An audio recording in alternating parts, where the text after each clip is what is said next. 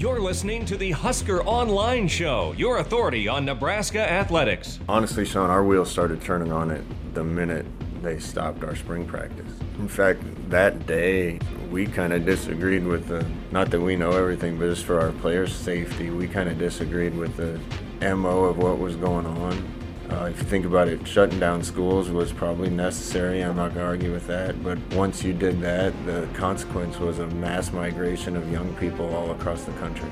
And so we just saw it and through the lens of our little tiny football team. But having all these guys get on planes and fly to different parts of the country, you know, if any of our kids would have had it before they left, they're spreading it to everybody on the plane and everybody back in their community. So as we were thinking about that, we naturally thought about when these kids come back, the same thing's going to happen in reverse. And that's that's when we really started thinking about where are our kids the safest, not as a whole, but individually. How do we help facilitate that? And that's why our focus was on the kids first, and just as importantly on our community to make sure as these kids were returning that Lincoln was safe and it wasn't our kids bringing it back to the community.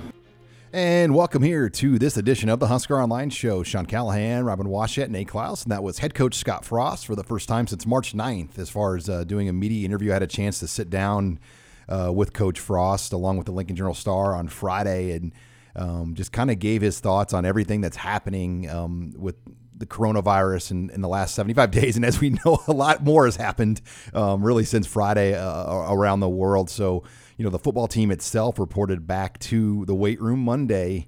Um, but you know, a lot other a lot of other bigger things have happened, as we know, in this country. Um, you know, w- with riots and protests and things like that. So, not a lot of attention was really given back to, say, locally Nebraska hitting the weight room, high school players hitting the weight rooms, because naturally so, there's a lot of other things going on, Robin, and um, a number of these coaches have come out and um, for Nebraska and, and, and, made statements of support, including Scott Frost and including Fred Hoiberg. Yeah, I mean, I think that's something that, as the head coach of a collegiate sport, uh, specifically football and men's basketball, uh, I mean, that's something you have to do. Um, and, you know, Fred Hoiberg didn't waste any time in doing that. He put a pretty strong statement right out of the gates. Um, you know, as soon as, uh, you know, this those issues were starting to flare up and, um, you know, obviously he has connections to Minneapolis, and you know that has that community is really close to his heart. And you know, when you're working with young black men, you have to be sympathetic to issues that they're dealing with, even if it might not necessarily directly impact you. You have to have an understanding that these types of things are extremely important, not only to your players, but their families and people close to them. And so, you know, Fred obviously was right out of the gate. Scott Frost followed up, um, you know, with a with a nice John statement. Cook, I believe, John Cook John and Cook. Amy Williams, you know, and basically down the board, um, you know, Nebraska's official Twitter handle did too. And so, uh, you know, that's I think one of the things you have to do, but.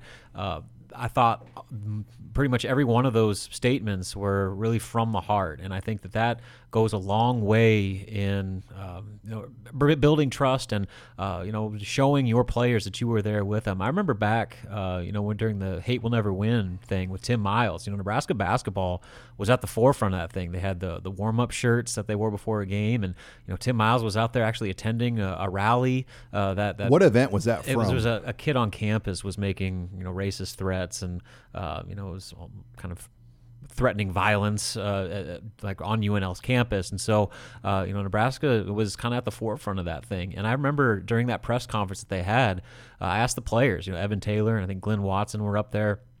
I asked them you know, what that meant to them to have their coach, even if it was. I mean, it's not like Tim was up there like holding signs and chanting. He was just there, and there was a picture taken with him. Uh, I think it was published in the DN, and just what that symbolized to them to have their head coach out there listening to uh, an extremely important issue to them. And they said it wasn't. They couldn't put it into words what that meant. And so even if it's just a, a Twitter post or um, you know having you know, specific meetings with your players, showing empathy and support and sympathy for something that, like I said, uh, means a great deal to your players uh, is is something that's extremely important. Yeah, I, I totally agree with that. I, in, it's they don't have to be the biggest activist in town or, or on campus.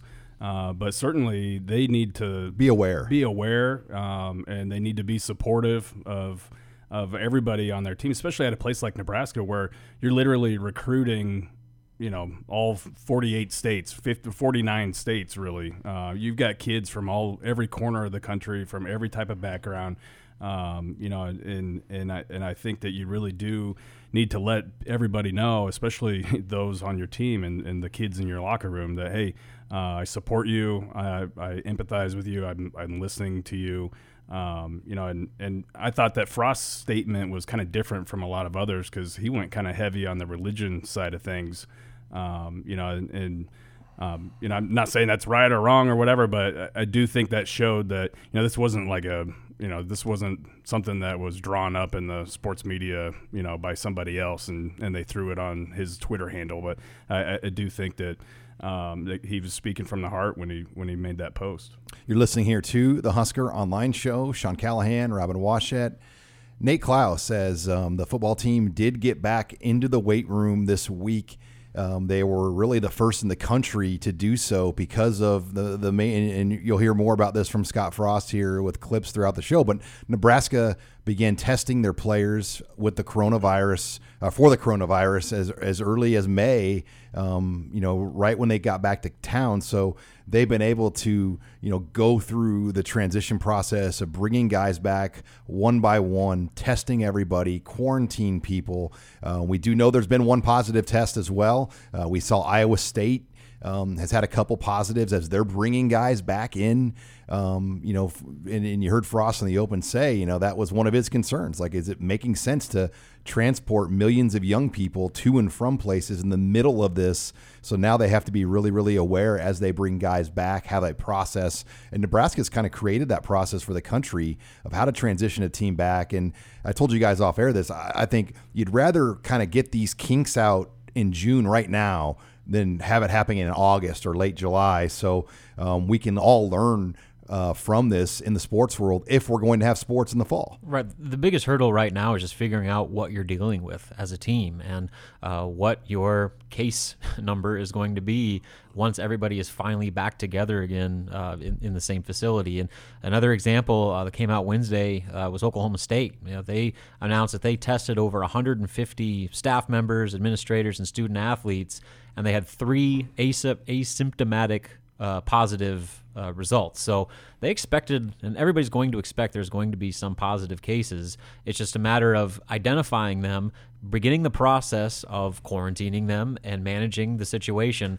And I think just understanding just kind of what what's on your plate is the first big step, and everything else from there, I think, will kind of uh, kind of fall into its own as, as you continue through it. Well, and, and, I look at the football team as like a big family. You know, we we're able to be kind of self quarantine with our family in our homes and not have to you know really practice social distancing or whatever. So I mean, I think the sooner you get all these guys back together um, and you figure out who who who's positive, who's not positive, get everybody back healthy, and then start to have them self quarantine and, and kind of have them be one big giant family. I think that that will help them in the fall moving forward with this whole deal. You're listening here to the Husker Online Show as a lot to talk about here uh, from my conversation I had. Uh, Steve Sipple, the Journal Star, was also in on it with Coach Frost. Um, we're going to hit on a lot of things on this show, guys. Uh, we're going to talk about JD Spielman, um, the qualification um, uh, of guys' arrival to campus, Omar Manning being one of them, uh, just finding out the good news. Um, Henry Gray, um, no longer on the team. Um, as, as, he's put his name in the transfer portal. That happened Friday afternoon. Um, so there's a lot to discuss, and we're going to delve into some of those topics next. You're listening here to the Husker Online Show. You're listening to the Husker Online Show, your authority on Nebraska athletics. What's interesting and has been interesting to me the whole time is the situation's different in a lot in in every university in every state. The number of people that are involved in those types of decisions is staggering every governor, every mayor, every university president, every board of regents, every AD, because some state guidelines might be different than other states' guidelines. Uh, the situations in states are different. Some university presidents might have school in the fall, some might not have school in the fall. And then you have to decide if you can have football without school. So there's just so many people involved, conferences, the NCAA, so many people involved in this decision. And it's going to be really hard to make a one size fits all decision on anything. And welcome back to the Husker Online Show. Head coach Scott Frost is talking about the challenging days ahead as as we know, um, there's a lot of different people and a lot of different pages when it comes to how to move forward um, with playing football, playing sports, going back to school, um, opening restaurants, bars. I mean, there's just so many layers to where we're at right now. And Scott Frost, um, in my interview with him last Friday, just kind of addressed those challenging days. But luckily at Nebraska, you've got um, you know new, new, president Ted Carter, who's been great, uh, Ronnie Green. Um, then Governor Ricketts and Coach Frost also have a very good dialogue um, that they keep um, just kind of staying up to date on kind of where they're at with the current directive health measures and phases. And right now, Nebraska's in phase two, which allows groups of up to 25 or 50% of your capacity in a weight room. Nebraska started out with about 20, I think 20 athletes in the weight room. And guys, one of those athletes not in the weight room is wide receiver JD Spielman. And we asked Coach Frost about that um, and his situation. And, and really, it's unchanged since the spring. Uh, but what I can tell you is JD, as we know, has been back to Nebraska, Lincoln, and Omaha um, multiple times. Um, he's trained with former wide receivers coach um, Keith Williams um, at least once uh, but there's been no contact by him at this point with the Nebraska coaching staff. So it does not look good. And I don't think any of us in this room right now expect JD Spielman to come back. It's more a matter of kind of how this now plays out. Yeah, I think on our weekly chat on Tuesday, somebody asked that if you put a percentage of JD Spielman playing at Nebraska again, and I said uh, less than 1%. I think Nate went uh, like 0.0001% or something like that. So uh, clearly, uh, we don't expect him to play another down as a Nebraska Cornhusker again. And um, I guess technically that door is still open. Um, neither side has uh, done anything to um, move the, the needle on that one way or the other. But it is extremely telling that he is back in Nebraska multiple times. He's in Lincoln and has not communicated with any member of Nebraska's coaching staff. I mean, that that says everything you need to know right there. I mean, if there was any movement towards him rejoining the program, those conversations would have happened. They would have at least spoken to each other. But from everything that we've learned uh, or know right now, those conversations have not happened whatsoever. And you know, you pair that with some cryptic social media posts where tweeting Oregon State helmets and all that stuff. It just seems like uh, any hope of him, uh, you know, continuing his uh, productive Nebraska career is all but done at this point. Well, and that's the crazy part about it is, you know, what if he doesn't come back, which I don't think any of us have re- ever really expected that to happen, but you know, what's his legacy end up being? He he had a chance to completely rewrite the history books, and that's not as, important to him, evidently. Yeah, well, yeah, evidently it's not. But uh, you know, what's going to be interesting is you know, 10, 15 years from now, when even even though he still has had a uh, extremely productive career, I mean, is he even going to be someone that gets brought up as as you know one of the one of the best to, to play the, the position. Or because you know he was never really the face of the team. He's never really a guy that talked to the media um, you know and, and obviously a guy that that uh, you know didn't come back for his senior season. Will he just kind of be forgotten or or what? You know it's really interesting you know and I feel for him you know with, with whatever problems he had to deal with uh, but it's it is interesting that, that he's been back and been working out, but yet there's been no lack of communication. Um, and I know Nebraska has reached out to try to get an update, and they've been given no update. So it, it, it is somewhat interesting the approach um, there that's being taken. And you know, I, I when he left town, I don't even think they were aware he had left town. It took a week or two in February, March to know he was gone.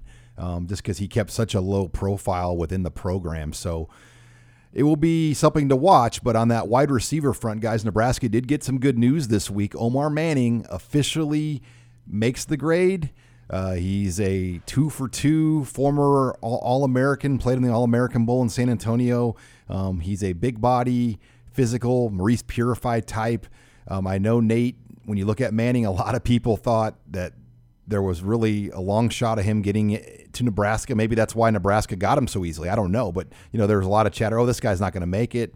Uh, credit Nebraska again. They developed a plan, a map, and Omar Manning's going to be here in, in June. Yeah, he's going to be here, and and uh, you know, and that was part of it. You know, I think that a lot of teams did fall off of him because of the the academic hurdles, but Nebraska, not only were they one of the first teams to really go all in and, and start recruiting him hard and, and make him a huge priority, Uh, but they they stuck with him and they put together a plan and they revised that plan and they revised it again probably and um, you know and, and, they always had faith that he was going to be able to get it done and um, and, and, now that's going to pay off because he's special. He's 6'4", 225 pounds. They don't have anybody on the roster that looks like this guy uh, that can do the things that he can do. Um, and he's not your typical junior college guy. I mean, he he went to TCU out of high school. He was he was an Army All American. Uh, he went to TCU. He you know he, he's he understands you know what it's going to take and what it takes to to play at that level. Um, you know, I, I do think the learning curve is going to be a little little less for him than it is for a lot of other guys uh, that, that do make that transition from junior college to, to Nebraska. So I, you guys have obviously watched him a lot more than I have. What seems like the bar of expectation for him is as high as any player on the roster, especially any newcomer. Uh, is it realistic to think he could have that dramatic of an impact in this offense? I mean, Scott Frost said that in the signing day press conference that Omar Manning changes their offense just yes. his presence alone. I mean, is is he that level of player that is going to literally change the identity of Nebraska's offense? Here's you know, if you talk to anybody within the staff, they'll tell you that Nebraska had some of the the worst production and just top to bottom depth of receivers in the conference, if not Power Five football. I mean, they had a, a you know, you, you, looked at lower level Big Ten teams, they had better receivers than Nebraska did. Um, that was a real weak spot for this program. What Omar Manning gives you is a true 50 50 ball guy, meaning on third and eight, you could run and, and draw up plays where it's corner on him, and he's going to have a really good chance to win those scenarios. Last year, JD Spielman's not a 50 50 ball. Kanawai Noa, they tried it a few times, and it went miserable for him. He was not a guy that could win 50 50 balls. Um, Wan'Dale Robinson, that's not what he does. Uh, Cade Warner was hurt all year. So he gives them, Nate, an added element of that guy that can win a 50 50. You know, not only that, but he's not a liability in the run game. He's 6'4", 225. He can block. He's he's willing to to block on the edge too. So um, you know, and Nebraska really didn't have that player either last year. Um, you know, some of the worst receiver blocking maybe we've seen in yeah. the modern history of Nebraska football I mean, happened last I, year. I honestly, there were there were some plays that Chris Hickman made when he moved to wide receiver that were that were you know more efficient as a blocker than anybody else that I saw last year. I mean, it was it was really really bad, and so. Um, you know, and that's another aspect that he brings to, to the table. He's, you know, he's not a liability there. So, um, and the defense is going to have to respect a guy like that, and and I think that opens things up for a Wan'Dale Robinson, opens things up for the running game. I mean, it does change their offense quite a bit. Well, and then you look at the next level to that. Obviously, you have some some commodities with Omar Manning, Wan'Dale, even Cade Warner to an extent, uh, but that next wave is going to be extremely fun to watch once they are able to return to the football field. I mean that that freshman class. I mean, there's four guys right there that you could all can make a case that could see immediate playing time. You have two guys in Demariyon Houston, Jamie Nance, who are in their second year in the program. Are they able to capitalize on what might be the biggest window of opportunity they're going to have left in their career? I mean, there's that's going to be that that receiver group in uh, particular is going to be one of the most fascinating position battles because of the just amount of uncertainty but potential that that group has. I'll tell you one nugget from Coach Frost about Alante Brown. Um, he said that you know, I've only seen him for two days play, but I'll put it in perspective. He goes, We run a play in practice that we've always tried to run where there's a little bit of a play fake with a run action and then the quarterback throws it, pulls it out and throws it um, to a receiver across the middle. We have not been able in my first two seasons to even complete that pass, to even run that play. Man. In the first two practices of spring ball, he took that to the house multiple times. You've been driving the Alante Brown for a while now. I mean, that's your guy. Yeah, and I know everyone's gonna. I mean, I just know that he's looked good in in what they've had so far, and he was the high school player of the year in Chicago. I mean, mm-hmm. he's going to be an impact guy. Uh, Marcus Fleming's here now too, and you know that's big, guys. I mean, he was the top receiver on the state championship team in Florida. Mm. One of the fastest players in the state. I mean, he, he ran a 10 a 10 2 1 100 meters. So, and I don't know if Nebraska's had a, a guy electronic, electronic, it, yeah. And to put that in perspective, though, in the he state, might be the fastest guy walking on dirt in Nebraska right now. Probably. I mean, there's nobody else in this state that runs 10 2. Yeah. Um, no, there's not. And but yet he didn't he didn't place at the state track meet, which really puts it in perspective just how crazy it is. Florida now. fast. Yeah. But yeah, he, he I mean he was arguably the fastest football player in the state of Florida. Um, and so yeah, you're, you're adding him to the mix. Xavier Betts, uh, you're adding him to the mix. Who I mean, he's a, a physical freak, and so Nixon. Yeah, Will yeah, Nixon. Will Nixon. Um, yeah, this this freshman or this incoming wide receiver class has a chance to be really really special. And our boy from Johnson Brock, yeah, Ty Hahn. Ty Hunt. I mean, seriously, like Yeah. He's Yeah, don't- go- don't count him He's going to have a role in some point of his career at Nebraska. Absolutely. And Chris Hickman is now pretty much a full time wide receiver. Mm-hmm. And you mentioned his ability to block. That will get you on the field, as we've seen last year. Sure will. All right, guys, we'll continue this discussion of free flowing off-season football topics next. You're listening to the Husker Online Show. This is Husker Online, your authority on Nebraska athletics. right from the beginning of this, as the leader of the football program, I kind of decided that one or one or two things came to the realization one or two things is going to happen. Either this is going to get bad and we're not going to have football and nobody's going to care because our nation's health and our kids' health is far more important than football. And scenario two is this blows over, this passes, this isn't as bad as people think, and we have football. And as the leader of the program, I had to think if that's the case, what can I do to put our players in the best position possible to be successful? And welcome back here to the Husker Online Show. Sean Callahan, Robin Washut, Nate Clouse. That was Scott Frost. Kind of his thought process from the beginning of, of why Nebraska might have been so aggressive with the return to campus plan. I mean, he, Scott Frost said about 30 players never left Lincoln. Now on June 1, 98% of those guys are um, the returning players are on campus. The newcomers have moved to Lincoln um, but they can't actually begin workouts because we are in the unorganized workout stage, and newcomers aren't cleared to train until organized workouts begin. So they are allowed to take their online summer school classes um, at this point, which they are. Um, so it, the whole unorganized versus organized thing is a really, really sticky topic that is somewhat undefined because we've never had a period like this before.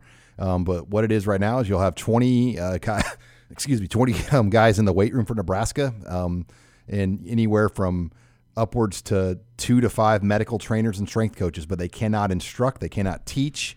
Uh, they can have you know just a presence in there, and that's kind of where we're at right now as Nebraska open things up on Monday. Well, I guess the good thing is that at least having these guys on campus and around the program is you can at least accomplish some part of getting the ball rolling with those guys. I mean, obviously classes is one thing, but you know they can um, just get their, their feet under them uh, in, in a new surrounding and um, get to know their teammates and um, you know have I'm sure there's meetings going on and, and stuff like that that uh, you know they're still able to do football related activities even if it isn't you know full fledged team workouts. And again, I think that's going to come inevitably, but just having them here is a very important first step, even if they're kind of limited in what they can do right now. Yeah, especially for those young guys, those newcomers that are that are making their way to Lincoln or that are already in town.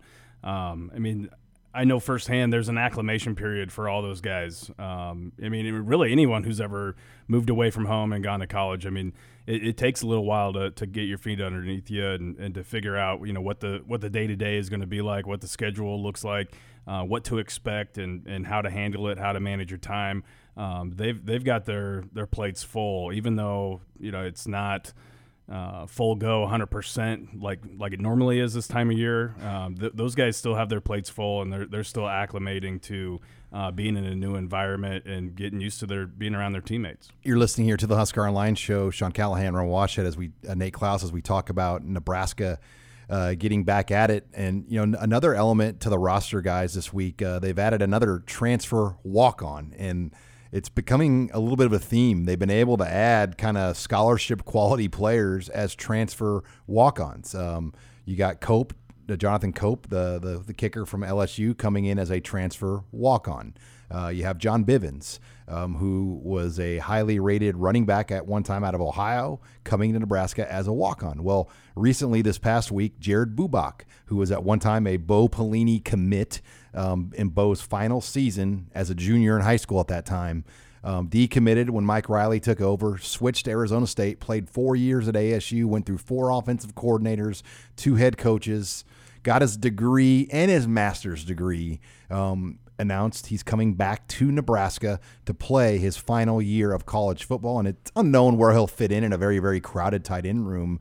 But it is an interesting theme that you're seeing some pretty quality guys join this team in walk-on roles. I can't imagine a better uh, scenario for a football program to get, uh, you know, Power Five level scholarship players walking on. Uh, I mean, it is zero risk uh, and unknown reward. I mean, if you can get anything out of those guys, I mean that's that's uh, just icing on the cake. And uh, all those guys have the ability to be impact players. I mean, obviously Culp in a kicker position that is about as wide open as there is on the team.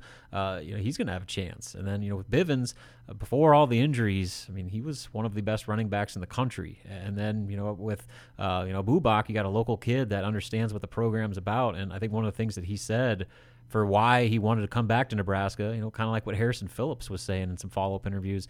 He didn't want to be left with what if, you know, what if I had gone to Nebraska? And so he's getting that opportunity. And you, I mean, you're literally talking about scholarship level players that are just choosing to pay their own way to play football for you. As a head coach, that is a dream scenario in every sense. Yeah, I mean, that's that's it is a dream scenario. I mean, anything that you get out of those guys is a bonus. Um, and you're literally carry, carrying no risk bringing any of those guys into your program. Um, and you know, and, and I'll, I'll, talk a little bit about Bivens. Um, you know, if if you can if he can pan out, um, you know, he, he, could end up being a guy that that replaces uh, Ronald Thompkins uh, because you know with his injury past and, and everything that he's dealt with, you know that that still is kind of up in yeah, the air. Yeah, will he even be on the team? I mean, going forward, exactly. If, I mean, he's had some major setbacks. Um, you know, and, and if he if he's not a guy that can replace Ronald, if Ronald leaves, then then you, you know that's still okay too. But that's how I'm kind of looking at it. You know, if you can get something out of John Bivens here, um, that could be end up being a huge, huge bonus for you. And um, you know, and then the Bubak situation. I mean, that was always an interesting deal. How that played out. He was committed to Nebraska, decommitted, committed to Arizona State. Um, you know, I never really thought that he was the guy that was going to leave and go somewhere like Arizona State. You know, when he was coming out of high school, so that always kind of surprised me. Um, you know, and uh, he, he talked about how how he's how little they they utilize the tight ends there, and so he's he's coming in with like zero expectations. You know, it's not like he's going to be disgruntled if he's not getting the football every game, or or if he even doesn't see the football field. I, I think that uh, that's that's definitely having it. That's a huge bonus having a guy like that uh, that has an ex- experience uh, that has played at, at, a high level before, who's done, you know, who's who's been a good blocker or whatever. So uh, anything you get out of those guys is is a total bonus. Yeah, he's listed now at 6'5", um, 240, 250 range, Jared Bubak. Um, so he's almost grown an inch since we knew him as a junior in high school. Mm-hmm. And um, you know, he he talked about playing. He only played 42 snaps of offense in three seasons, uh, two seasons. He didn't play his redshirt freshman year. He didn't play at all. Redshirted his true freshman year then about 60, 65 snaps on special teams.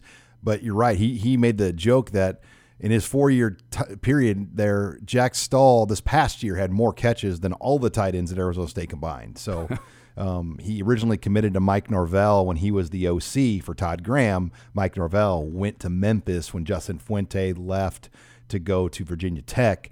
Um, so really, what he signed up for changed the minute he got on campus. Fuente left um, in January, and he arrived in January. So it, he kind of got a taste of real life, um, and you just wonder, you know, anything they can get out. I mean, if he could play anything, it's a bonus, especially if you're not paying for it. I just think being a you know a Lincoln kid, I mean, he understands it. There's something to be said for understanding what the program is and uh, you know what it means to be a, to the state and what it means to be a Husker. So I think that in itself, I mean, that's a leg up on a lot of other guys that may, maybe don't have that you know personal connection. And so you know it is a crowded room. Uh, playing time will become hard to will be hard to come by.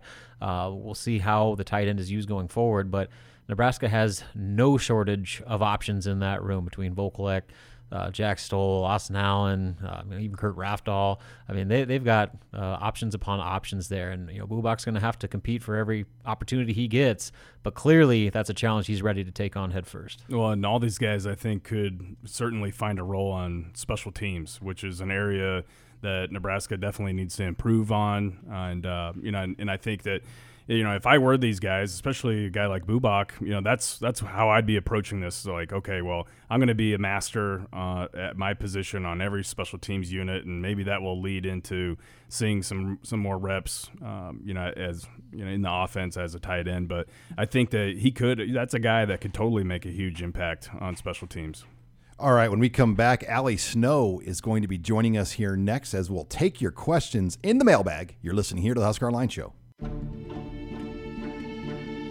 This is Husker Online, your authority on Nebraska athletics. I think we can make it clear in regard answer to that question that this entire process we've never told anybody to come back. We've had conversations with every parent, every kid multiple times and it's been made clear all along that player safety is the primary concern. And if parents or the player feel like the kids are safer in Lincoln, then we had a process to make sure that that was handled the right way. If the players and parents felt like they didn't want to come back, then they're stayed there and even on June 1st we're going to have a few that have decided not to be back and that's fine. And back here on the Husker Online Show, Sean Callahan, Nate Clouse, Robin Washut, as you heard from head coach Scott Frost making it clear nobody on this team was forced to come back on June 1. Um, it was optional from the get go of when guys could arrive. So about 98% of those players in town.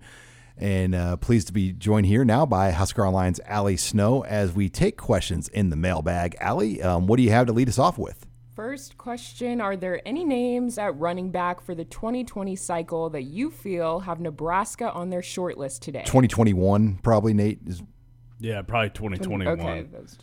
Well, I mean, there's there's a handful of guys, but it's it's interesting because um, Gabe Ervin out of Buford, Georgia, is probably the number one player, uh, you know, number one target of Nebraska's at this point in time.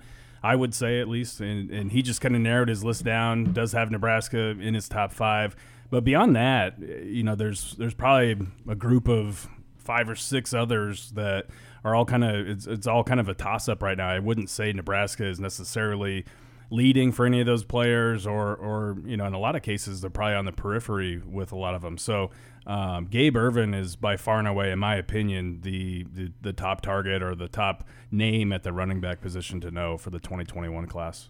Can you go a little deeper into the Ty Robinson position talk? What is his optimal position?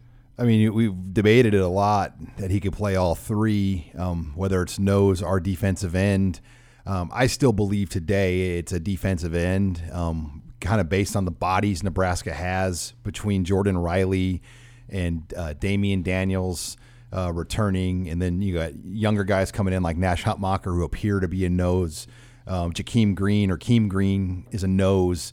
Um, so to me, when you look at the whole depth chart today, I think his size, his length um, is needed on the edge more at defensive end. Well, and we've seen with uh, two Nebraska draft picks from last season, the Davis twins. I mean, you can play inside and out. So I don't know if he's necessarily going to be pigeonholed into one spot. They'll probably move him based on the the package and down and distance.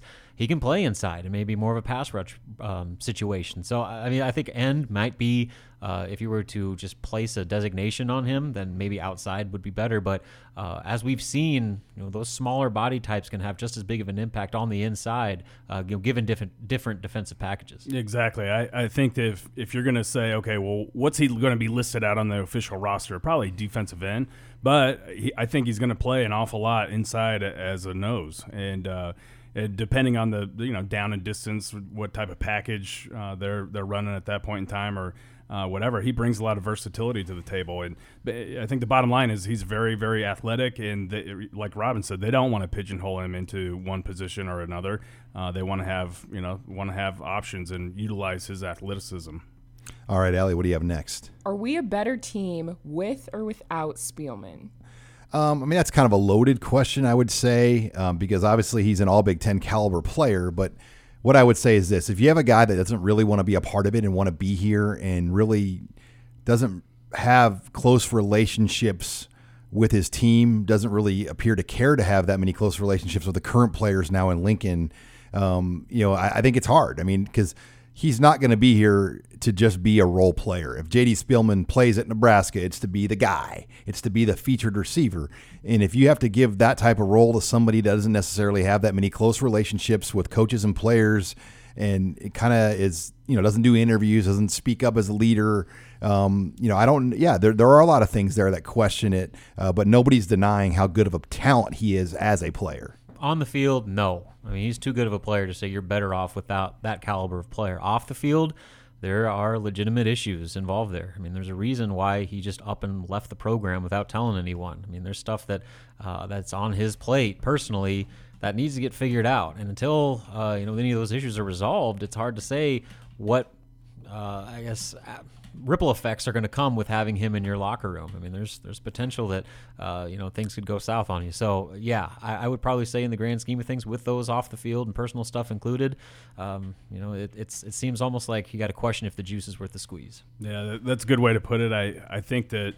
Uh, on the field, you're, you're obviously you're going to miss his his ability. Um, you know, he's he's obviously been very productive. Uh, but at the end of the season, I don't know if we're going to see just this massive hole of production at that position because JD wasn't here. Um, you know, I, I, think he'll be tough to replace, and you don't just replace a guy like that. But I, I don't know if I would necessarily say that you know him not being back or, or whatever is going to cripple that that position by any means. Any chances we see two 1,000 yard receivers in the same season these next two years? Um, yeah, anything's possible. I think a lot of it is the rhythm and the flow of this offense. And because of the inconsistency of the running game to start, it made it hard for the rhythm of the passing game. There were so many rhythm issues last year, but I think we got taste at times of what this offense can be. And the game that I always go back to is Illinois. Um, you know, they necessarily weren't playing the best, but just the rhythm and the pace of what they did, it racked up like close to what 700 yards that mm-hmm. day, and um, Wan'Dale Robinson kind of tired them down. I think when this offense gets people tired, like we saw in that Illinois game, and then Indiana tried to stop that by you, you can say what you want to do, but a lot of players got injured in that game for Indiana when roll, runs were happening by Nebraska. It can be hard to stop, and I, I think that's where it starts. Can they get that consistent run game from Martinez, from Dedrick Mills, and whoever that second running back is to then kind of loosen things and then make the passing game create bigger plays. The potential is certainly there, especially if you're counting on you know a, a select number of receivers to do the primary uh, workload there. But if you look back at Scott Frost's you know, best teams at Oregon, at Central Florida, when their passing game was really clicking, they had numerous guys with roughly 30 catches for roughly six or 700 yards. And so that is the ideal uh, stat line that you want. You want a bunch of guys that are producing at a high level because that means that uh, defenses don't know who to zero in on. There's not one J.D. Spielman, there's not one Stanley Morgan. Uh, when you have six or seven guys that are all viable threats in the passing game, that is when the system is really clicking. Yeah, you, you look back to year one under Frost and – Stanley had over a thousand, and I think JD had seven or was, right under, was yeah. yeah. was pushing eight hundred in that year. So it's totally possible. But um, you know, I look as they are trying to retool that wide receiver room right now, and, and I totally agree, Robin. I think that eventually, once this thing really gets rolling and, and they start to really rack up uh, yardage, uh, it, it's going to be more spread out instead of just one you know leader they or just, two big time you know thousand yard receivers. Yeah, they just haven't had the options. That's, yeah, that's exactly. I mean, when when you're having to play a lot of walk ons and key guys in situations, that's tough. All right, two time for two quick ones, Allie. Is Alante Brown worth the hype? Well, you heard in the last All segment. Sean. Um, Frost, I, I said, what are your thoughts on him early? And, and he said, well, I've only seen him two days, but we've run a couple of these play action type situations that we've tried to run, and it's not worked once in two years. And he took it to the house multiple times on touchdowns over slant routes over the middle. So he brings an explosive play element. Um, I mean, in high school, he was the top football player in Chicago um, and did some great things. Then got a year of prep school experience. So there is going to be a role for him, especially if J.D. Spielman, as we think, is not going to be back. Nate, Robin. Yeah, I was just say that that dynamic element I think is one way he can make an immediate impact. Obviously, there's hopefully uh, a lot of options that are going to uh, want the football. But if you got a guy that can make a house call like that, especially opening up the playbook and giving that coaching staff plays that they haven't been able to utilize, I mean, there there will certainly be a big role for a guy like that. And I will I will also say I fully expect Alante Brown to uh, be a returner of some sort, whether it be punts or kicks. Uh, I do think that he he's at least going to have a very good shot at winning one of those jobs, or if not both of them. And so uh, that's another way that I think that he will make an impact on the field. Okay, let's. I'm going to spitball this to you guys. Starting three wide receivers. Obviously, Wan'Dale Robinson's the Duck R, Omar Manning the X, Alante Brown the Z, or could it be a still a veteran guy like Cade Warner? Um, you know, it will be interesting, um, but I, that would be my three today. Yeah, I mean, Cade Warner's got a case just because of his ability. I mean, obviously to be able to block, and he's a security blanket in a lot of ways. So, uh, you know, again, he's going to play. Right. Yeah. It's a matter of, you know, how many of those other guys are going to be able to compete for snaps. But I think their most reliable, proven commodities are those three with Cade Warner. But those four young guys, I mean, all those guys are going to push for playing time. Yeah, I, I agree. I think Cade is probably going to be able to hold it down uh, as far as being the starter. But I think we're going to see a pretty heavy rotation um, at that spot. All right. Final question, Allie.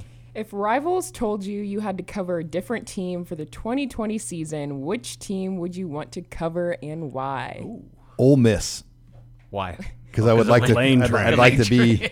I'd like to see that Lane Kiffin the state of Mississippi in general. Yeah, between say. Mike Leach and Lane Kiffin. I mean, I wouldn't want to live in Starkville though. Uh, somebody made a tweet. Um, they said it's amazing a guy that scored a touchdown and got on his knees and peed like a dog. The impact it had on on two football coaching staffs at, at, Mississippi and Mississippi State. It brought Mike Leach and Lane Kiffin back. You know, exactly. I mean, it's unbelievable because you know the, the guy did that and then it moved the extra point back yep. and then and then it. Yeah. I mean, yeah, the penalty basically changed the outcome of the game. Yeah, it did. Because so, all right, I'm gonna look at this in a purely selfish scope, and I'm gonna say like I'll cover Hawaii for a year. How about that? Just go live out there, and then come back to Nebraska rejuvenated. That's a hey, that's that's smart move. Um, I was going to say Clemson or Alabama because you know, or or Ohio State because Georgia. Yeah, uh, because of the obvious. You know, they're going to be right at the top of the top of the the uh, the polls, have a chance of playing for it all. But boy, now that you you mentioned the Hawaii aspect, it's that that might be the move. Yeah, yeah, it's it is a fun. I mean, we're blessed to get to do what we do, and um, yeah, you think about like where else would be fun. I mean, but we've been so lucky to be around a great fan base and the attention around Nebraska football is why we have jobs. I mean, the, the amount of people, even teams that are losing, you know, the way they've lost, a lot of people still follow what's going on. And um, we're we're always very lucky to, to get to be around it. Yeah, and you know it's one of those deals where there's not a lot of programs that would allow us to do this full time. I mean, there's a lot of rival sites and other other outlets that do this part time. You know, just because there's just not a demand for it, and so that's what makes makes Nebraska special. We appreciate y'all of you. Yep, that's that is definitely what sets this program apart is the fan base. All right, when we come back, we will close the show with some recruiting talk including a new commit and maybe another new addition. That's next here. You're listening to the Husker Online Show. You're listening to the Husker Online Show, your authority on Nebraska athletics. I think you could push it, except there's so many mid-year enrollees now that have to sign then. Uh, so I don't think you're going to get that changed. So I think we're just we're going to have to do the best we can with fewer kids visiting campus. We're working hard and the, and the only positive thing is we're going to sign a probably a smaller class this year, just because of numbers. It's probably a good year to have not have to sign 26 or 27. And back here on the Husker Online Show, Sean Callahan, Nate Clouse, final segment. As you heard Coach Frost kind of give his thoughts on recruiting, I asked him in our interview Friday, could you possibly, um, you know, could there be a push to eliminate the early signing day, knowing that a lot of these kids are going to have to be forced to signing letters with maybe not even getting a visit process? And he goes, it's a possibility, but in all reality, there's so many early enrollees, and it makes it very, very tough. Uh, Nebraska now at eight commits. Um, they picked up a new commit here from Sean Hardy um, over the weekend on Friday. We'll get Nate's thoughts on that. But first, this segment of the Husker Online Show brought to you by our friends, Nate, at Kugler Vision.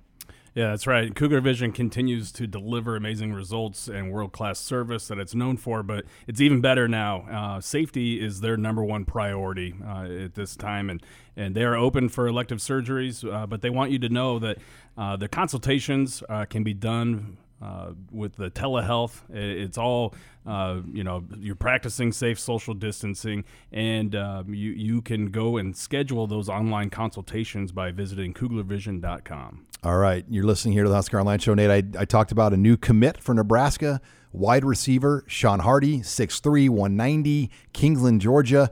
Um, this one somewhat came out of nowhere for folks. Um, the first wide receiver committed here in the class. Um, what is the number A of receivers Nebraska will take this year, and what are your thoughts on Sean Hardy? Yeah, th- they'll take two wide receivers for sure, maybe three, depending on uh, how the numbers kind of shake out. You know, if, if they decide to, to take one less at a different position, they could end up moving that extra spot to the wide receiver group. So, um, so for sure, too. And, and Sean Hardy is one of those guys, and, and he's a good one. You, you mentioned it 6'3, 190. He's a guy that they'd been uh, on, they've been recruiting for a very long time. Sean Beckton is the, is the initial contact in the state of Georgia, obviously, but um, you know, once Matt Lubick was hired, he, uh, you know, tried to become familiar with all of the wide receivers that the Huskers had offered. And Sean Hardy was one of those guys that vaulted towards the top of his list. Um, you know, and he, he, does an awful lot of, of things that, you like on film.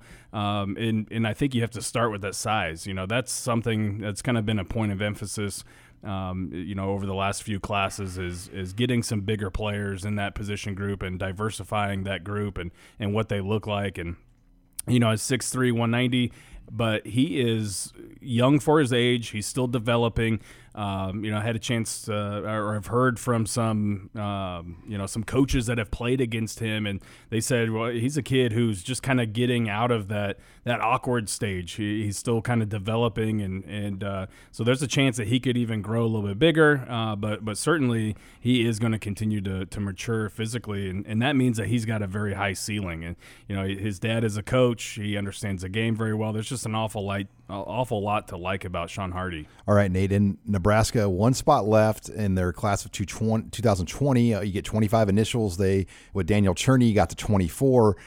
It was thought that maybe they would go wide receiver with spot 25. It's now reached the point. Now we're at best available player. It's the Travis Vokolek situation from a year ago. We didn't need a tight end last year. Nebraska would tell you, but hey, he was the best available guy that improved our football team and that's kind of where spot 25 has gone. And Rob Cassidy, who covers South Florida for Rivals.com, particularly the Miami area, reported here um, over the weekend that Nadab Joseph, a former Rivals 100 Alabama and then Georgia signee that did not academically qualify, that played at Dream U Independence CC in Kansas, um, could be headed to Nebraska. Um, he graduated, announced that on May 21, and it sounds like a lot of teams might be trying to make a push, but Nebraska's in a good spot. Yeah, they're in a very good spot here, and and it's it's very similar to that of what we saw with uh, Keem Green last year coming out of Highland. You know, I think uh, he, he's a kid who had a lot of offers, uh, both in high school. Obviously, was committed to Alabama, ended up flipping to Georgia.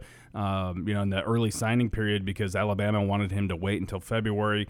Uh, Georgia came in at the last minute and said, "Hey, you know, we, we're not, we won't make you wait. Uh, you can sign with us right now." And and so he did. He he flipped to Georgia. Um, and that was a big deal on that early signing period in, in that 2018 class. Um, you know, didn't he failed failed to qualify, and, and so he went to Independence Community College, redshirted his first year, um, you know, and, and then didn't end up playing uh, this past year. Uh, you know, there's multiple reasons why, but uh, he's a three for three guy, and a lot of teams fell off of him because they didn't think he was going to qualify, and so.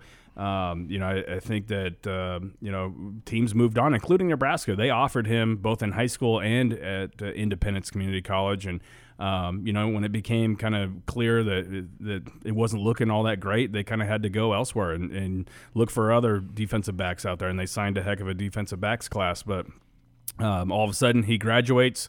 Uh, does have a couple classes that he has to to complete before he could arrive on campus somewhere, but um, you know, the Huskers are very much in the mix here. They've got a good relationship with, uh, you know, with his uncle, who's kind of, you know, the go-between here with uh, with a lot of the, his recruitment.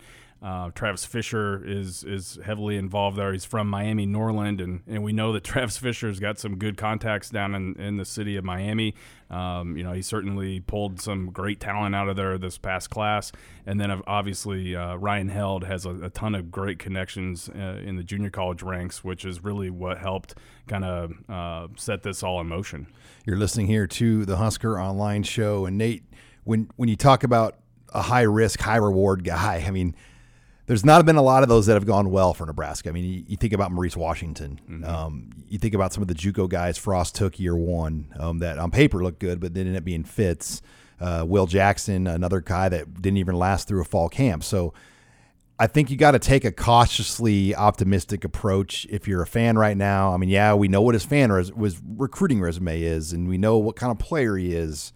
Um, but I think we've learned, and who is the running back too that Brian Stewart brought in? That kid that uh, from Texas that never oh, Jordan Stevens. Jordan Steve. I mean, we've seen. I mean, we've seen situations where the resume looks unreal, but then when it comes time to to come up to Lincoln, you know, it's somewhat of a different story, uh, and there's a reason why things get off track. So, you know, I, I, think it's to me it's natural to be a little skeptical of a guy like this right now, um, but we'll see. Yeah, I think you you if as a fan uh, listening to this, I, I, think you it'd be wise to be cautiously optimistic uh, that it's all going to play out. A that he ends up making it to Lincoln, and B that he lives up to his potential. Um, now people have asked, you know, in the chat this past week, they asked, you know, is he a day one starter uh, if he makes it to Nebraska? He's got the potential to be. He's athletic enough to be. Uh, that guy's 6'2", 195 pounds, runs a four low four four, has a 42 inch vertical. Um, you know, the, the the people at Alabama, you know, said that not only was he an Alabama quality defensive back, he was probably a cut above a lot of their other defensive backs in terms so of the his, talent is real. The talent is real. It's off the charts. Um, you know, can he put it all together? You know, obviously, academics has been a little bit of a struggle. Um, you know, he, he didn't play this past season. I know that he had he had some different things going on, and and uh, he left for a while, and and so I mean, he's, there's some baggage that that he's that he would be coming to town with. So. Uh, but I mean, if if he can get through all that, um, you know, and live up to his his potential, he could be very, very special. Which all of a sudden, you look at that defensive back uh, room that Nebraska has, and there's a lot of options there uh, that you could do. I mean, you could do a lot of different things with with all the talent that's in that room.